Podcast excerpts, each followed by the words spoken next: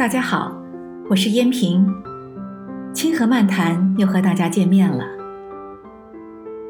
在这个世界上，人与人之间、公司与公司之间、国家与国家之间等等，时时都有可能出现问题，甚至冲突。那么，在遇到问题时，我们该怎么办呢？正确的做法是，我们要确定在责怪对方和解决问题二者之间，哪一个更重要？我认为，当然是解决问题更为重要。当出了问题时，我们应当冷静下来，理性思考，开动脑筋，找出发生问题或冲突的原因。拿出正确可行的方案予以修正并妥善解决，而不是对他人责怪一通，甚至厉言责问、恶语相加，激化矛盾，不欢而散。要知道，怪罪、责难、利语恶言等，其实质就是一种审判的形式，它就像某种强大的杀伤性武器。会严重损伤对方，甚至造成难以修复的伤痛，对解决问题毫无益处。为了帮助更好地解决问题、缓解冲突、愉快生活，我们应当订立一些基本规则，包括公正的、严格遵守双方都同意不使用的那些恶语脏词，尽可能达成一种较好的结果。今天在这里，我想就夫妻、公司和国家关系分别举例，说明尊重并执行解决问题而不是指责这一原则的良好结果。夫妻之道学问颇多，但千讲万讲，有些言语是不可逾越的，有些话是永远都不要说出口的，尤其是动辄。离婚二字脱口而出，更是要不得。夫妻双方都应该同意立下一个底线原则，即无论何时何事，都绝不威胁说出离婚二字，并恪守不渝。我认识的一对邻居夫妻，无论大事小事，一不合意，便开始互相责怪，进而破口大骂，恶语连连。以致家庭生活糟糕透顶，婚姻关系命悬一线。我为他们忧心，于是便跟他们夫妻耐心交谈。我告诉他们，解决问题是首要的，而不是责怪埋怨，并帮助他们订立夫妻守则。后来，他们夫妻恩爱如初，生活美满。同理，公司之间在商贸活动中难免会出现问题，产生利益纠纷。这时候，双方应在合约的条款下找出问题产生的原因，拟定修正方案，并尽力解决问题，而不是一味推诿，更不能言语不公，责怪对方。有这么一家外贸公司，有一批出口产品出现了质量问题。被迫下架，索赔事件自然发生。这时，这家出口商的业务部门首先不是调查分析产品质量出了问题的原因并加以解决，而是推卸责任，上推进口商，下怪生产工厂。后来，这家公司的经理得知此事后，便强力介入，临时组建一个项目小组。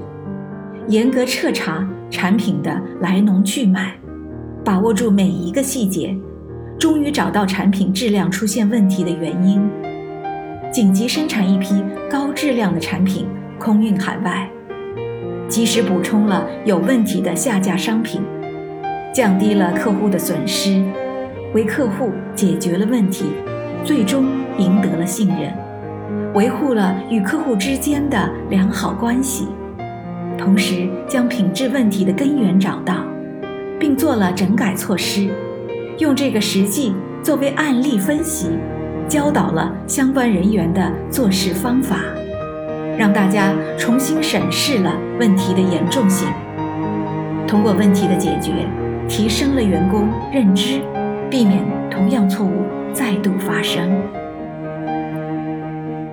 现在，我们再来看一个大国之间是如何有智慧的解决矛盾、避免冲突的典型战例。在上个世纪五十年代至八十年代之间，史称冷战时期，以前苏联和美国为代表的军事集团展开了军事竞赛，双方都拥有各种大规模。足以毁灭人类数次的杀伤性武器，擦枪走火时有发生，双方明争暗斗，一时黑云蔽日，局势异常紧张。大规模战争一触即发，地球随时都有毁灭的厄运，人类的毁灭也许就在那时候，前苏联和美国的领导人，在经过长时间的探索和调研，终于意识到，双方这样恶意攻讦、责骂，战争一触即发，最终会导致人类灾难的发生，大家谁也没个好。因此，苏美两个敌对大国终于坐下来谈判，订立底线条约。认真解决矛盾，避免了热核大战。正因为那时的苏美两国领导人拥有解决问题的胆识，现今的世界方能享受和平、竞争、发展的福利。在我们的工作生活中，出了问题，很多的领导就是找到当事人，狠狠地批评、指责一顿。采取灭火式方法去救急，但却没有找到问题的根源，当事者也不知道到底犯了什么错误，下次可能还会发生。不要责怪，实际上就是承担责任。很多的时候，大家都在将责任推卸出去，明明知道有问题，但是没有人做任何事情去修复它。这样久而久之，就会产生官僚惰性作风。每个人都在花时间指责别人，却没有更好的尝试真正的解决问题。在经历了诸多的工作生活体验之后，我深刻的意识到，需要运用首先解决问题而非责怪的原则。这样，大家在进行交流时。即使遇到有些比较被动的人，可以试着问：我们今天可以做些什么来解决这个问题？我们今天如何做到这一点？要知道，作为领导，必须以身作则，带领大家主动解决问题，培养一种良好的习惯。因为这种方法的背后，实际上是我们不必担心。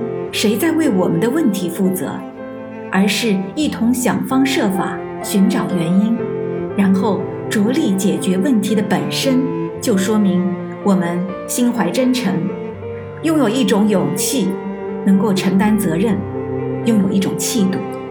这样的心态和做法，对我们的工作都有很大的益处，让我们能够更快地解决问题。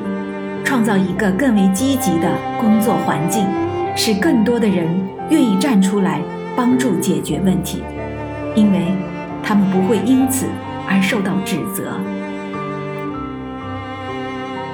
朋友们，责备、怪罪都是浪费时间。不管有时我们发现别人有多大的过失，也不管我们责备他多少，这都不会改变我们。也解决不了问题。我们可以换一种心态和思维，时刻将帮助解决问题放在首位，而不是责怪。朋友们，让我们做一个着力解决问题的好手，为解决问题做出自己的贡献吧。感谢收听清河漫谈，我们下期再见。